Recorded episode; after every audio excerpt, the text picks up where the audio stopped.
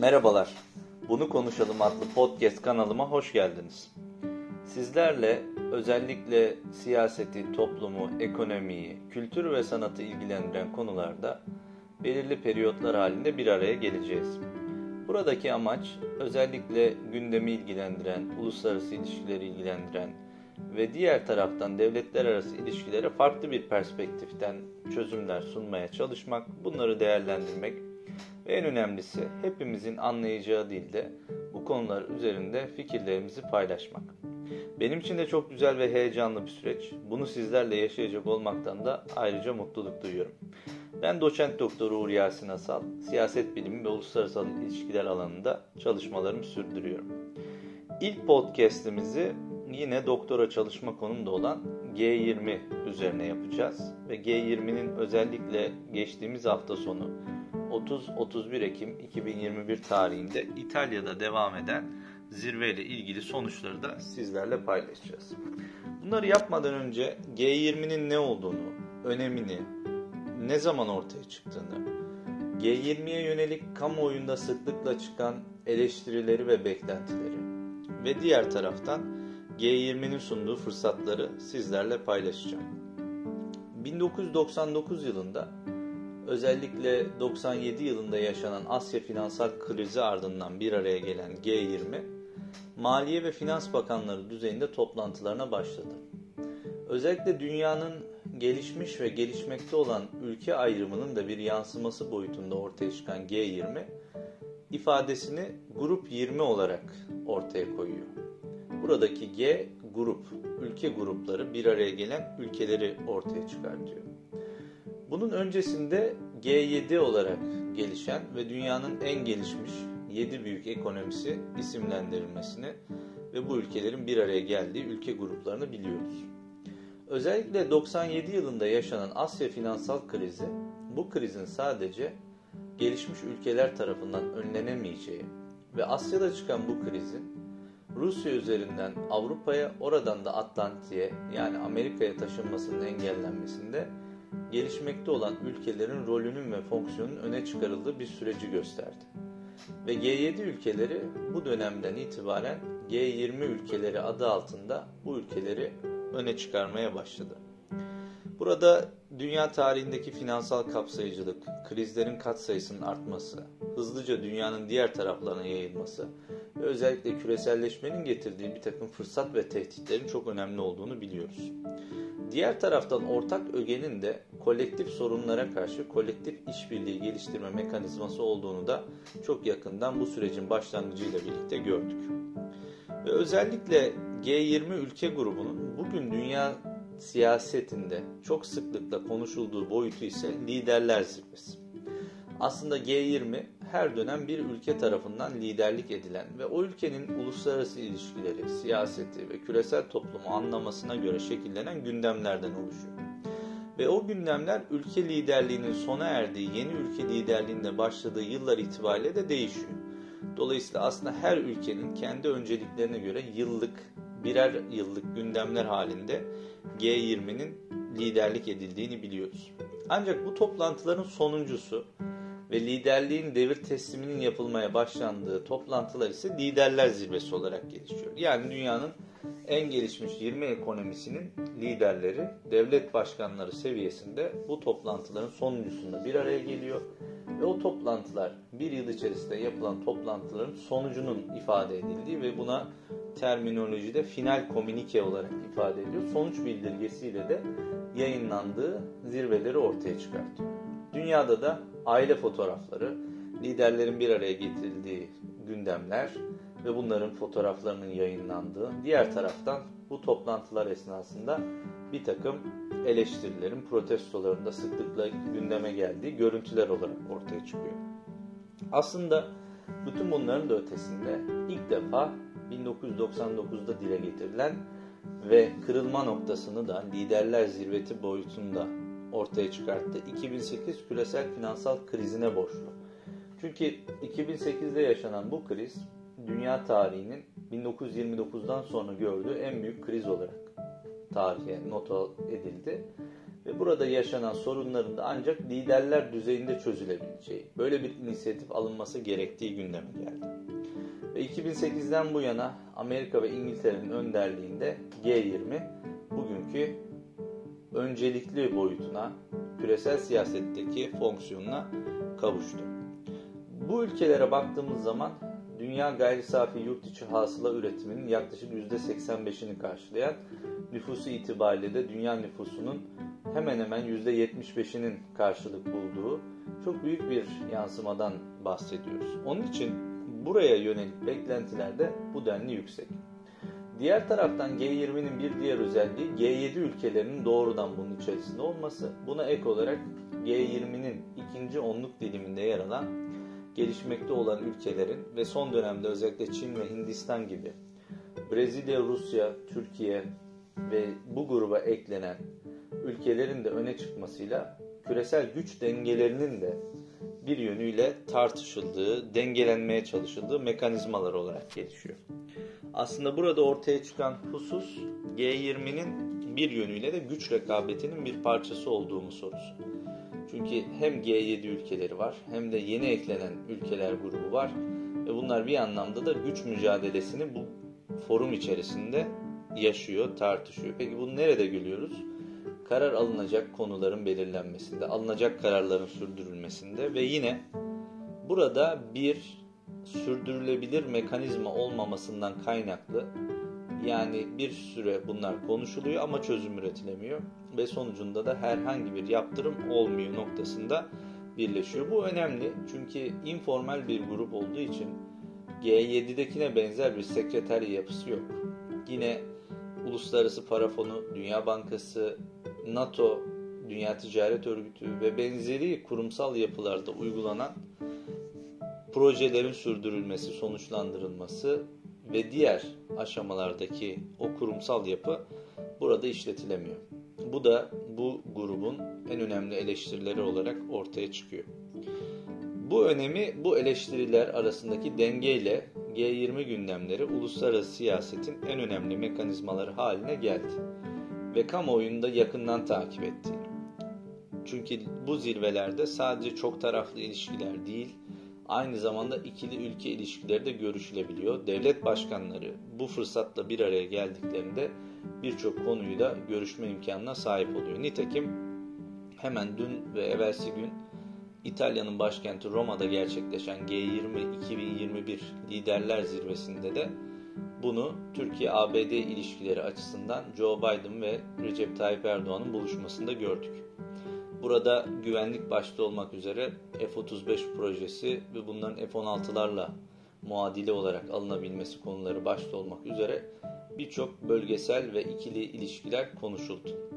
Yine diğer ülkeler de bunu bir fırsat olarak değerlendirdi ve başka ülke grupları arasında da görüşmeler oldu. Türk dış politikası açısından da bu Fransa ile yapılan Libya merkezli ve diğer Doğu Akdeniz konularını da içerecek şekliyle alt başlıklara da sahipti. Yani G20'nin bir diğer özelliği de bunun daha sistemli ve 20 ülkenin devlet başkanının bir arada geldiği forum anlamında da bir özellik olarak öne çıkıyor. G20'ye Türkiye dönem başkanlığı 2015 yılında yapıldı ve Türkiye'nin dönem başkanlığı gerçekten çok güzel, verimli bir yıldı. Ben de o yıl G20 Antalya zirvesinde bulunma imkanına sahip olmuştum. Ve o yıldan itibaren de devamında 2016 Çin, ki Çin'in dönem başkanlığı güç yükselişine denk geldiği, Çin'in dünya siyasetini nasıl okuyacağını ifade etmesi yönüyle, belirlediği başlıklar yönüyle de önemliydi. Ve Çin özellikle Türkiye'nin dönem başkanlığında öne çıkan COBİ'lerin rol ve fonksiyonunun genişletilmesi, kapsayıcı dünya ekonomisi ve yükselen güçlerin de bu dünya ekonomisindeki yerinin belirlenmesi adına önemli bir dönem geçirdi. Yine Türkiye döneminde önemli bir başlık Women 20 yani Kadın 20 diyalog grubunun da bu başlık altında G20'nin bir alt çalışma kolu olarak ortaya çıkmasıydı. Yine bu dönemde T20 toplantıları yani G20'nin alt çalışma grupları olan birçok başlık var ama bizleri daha çok ilgilendiren Think Tank 20 grubu G20 üyesi ülkelerin sahip olduğu think tanklerin ve buraya akredite olan kuruluşların G20 gündemlerine ait bu konuları bir yıl boyunca sistematik olarak tartışması, raporlaması ve özellikle politika önerileri olarak da G20 liderlerine sunduğu bir mekanizma söz konusu. Türkiye bu dönemde de oldukça aktifti ve buradaki çalışmalar yine 2016 yılında Çin dönem başkanlığında da sürdürüldü. 2017 yılında G20'ye Almanya liderlik etti. Almanya'nın küresel siyaseti önceliklendirmesi açısından Science 20 grubunun yani Bilim 20 grubunun da G20 başlıkları arasına dahil edilmesi, yine Almanya'nın bir endüstri devleti ve toplumu olması itibariyle endüstrinin değişen boyutlarını G20 gündemine alması ve özellikle Afrika Çalışma Grubu'nun, Afrika'da devam eden gıda krizleri başta olmak üzere iklim ve çevre konularının G20 gündemine alınabilmesi Almanya döneminde de öncelikliydi. Ve bugün dahi Almanya'nın ortaya çıkarttığı bu Afrika Dayanışma ve Çalışma Grubu G20'nin öncelikli bir konusu olarak gelişiyor. Yine 2018 yılında G20'ye Arjantin liderlik etti ki Arjantin G20'nin kırılgan halkalarından birisi biliyorsunuz. Burada ekonomik kırılganlığı ve o dönem yaşadığı çok yüksek bir devalüasyon söz konusuydu. Ben de bunu 2018 yılında katıldığım G20 toplantılarında Buenos Aires'te bizzat gördüm.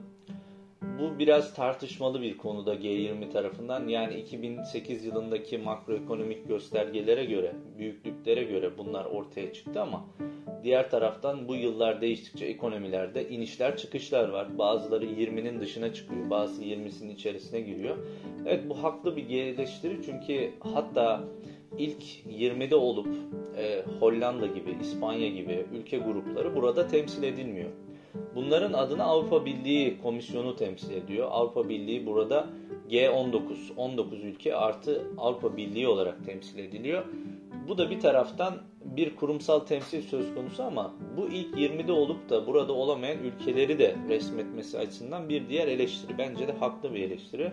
Bu listelerin en azından daha gösterge setlerinin iyi tanımlanması gerekiyor ve dünyadaki bu değişime yönelik de ortaya çıkacak sonuçları farklı perspektiflerden ele alması gerekiyor. Nitekim Hollanda şu anki ekonomik büyüklükte hemen hemen ilk 14-15 içerisinde yer alan ülkelerden birisi. Bizzat 2019 yılında yerinde de gördüm.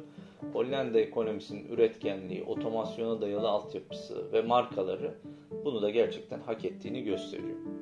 Diğer taraftan G20'nin devam eden 2018'den sonraki dönem başkanlığı Japonya tarafından sürdürüldü ve Japonya'nın bir özelliği aynı zamanda G7 ülkesi olması. Yani dünyanın en gelişmiş 7 ekonomisinde ilk sıralarda yer alması. Japonya perspektifinden G20'nin şekillenmesi açısından da önemliydi. Diğer taraftan Uzak Doğu'nun dünya siyasetini yorumlama biçimi ve Japonya döneminde özellikle yine teknoloji yoğun süreçlerin G20 gündeminde olduğunu biliyoruz. Ve bu yönüyle G20 dünyadaki o güç dengeleri doğu batı denkleminde G7 üyesi doğulu bir ülke olarak Japonya'nın önceliklerini sunması açısından da önem arz ediyordu. Yine Türkiye açısından da önemliydi Osaka G20 liderler zirvesi ve Türkiye'de burada yer aldı. Özellikle ikili görüşmeler bağlamında da Türkiye-ABD ilişkileri o dönemdeki kırılmalarla da gündeme geldi ve Osaka zirvesi de önemli bir tarih olarak G20 e, silsilesinde bir yere oturuyor. Diğer taraftan 2020 e, yılı ki dünyada Covid-19 krizinin en yoğun yaşandığı, hala da etkilerini yaşamaya devam ettiğimiz bir dönem Suudi Arabistan dönem başkanlığında gelişti. Ve o dönem tabii ki özellikle 1 Aralık 2019 Wuhan'da ilan edilen bu kriz özellikle bahar aylarında Avrupa'da ve hatta dünyada durma noktasına gelerek bütün toplantılar iptal edildi ve çevrim içi toplantılara dönüştü. Suudi Arabistan dönemi de uzaktan bu toplantıların yapıldığı bir dönemdi ve G20 zirvesi de Kasım ayında uzaktan yapıldı. İlk defa dünyada devlet başkanları bu zirveye çevrim içi katıldı ve fiziki bir zirve olmak yerine video konferans yöntemiyle yapıldı. Ama özellikle bahar aylarında 2020 yılında G20 olağanüstü bir toplantı gerçekleştirerek Covid-19 krizinin finansal piyasalar ve ekonomik aktivite üzerindeki etkisini azaltma yönünde bir takım kararlar aldı. Bu önemli bir inisiyatifti. G20'den beklenen de bu tarz inisiyatifleri kriz dönemlerinde alabilmesi ve bunu sürdürebilmesi. Yine şu dönemde en çok tartışılan iklim krizi, küresel ısınma ve bunların devletlerin güvenliği üzerindeki etkiler de G20 gündeminin 2020 yılında önemli bir parçasıydı. Çünkü bu yıl öncesinde de sürdürülebilir kalkınma gündemi ve 2030 Birleşmiş Milletler kalkınma hedefleri G20'nin çok temel üzerinde çalıştığı bir konu. Çünkü varoluş amacı da buna yönelik. Yani sadece finansal krizlere merkezli değil. Evet o açıdan önemliydi. O zaman çıktı ve hatta bunu Finansal İstikrar Komitesi aracılığıyla Merkez Bankası başkanları, governorlar aracılığıyla hep yapıyor G20 ama artık bir de buna bir misyon yüklendi.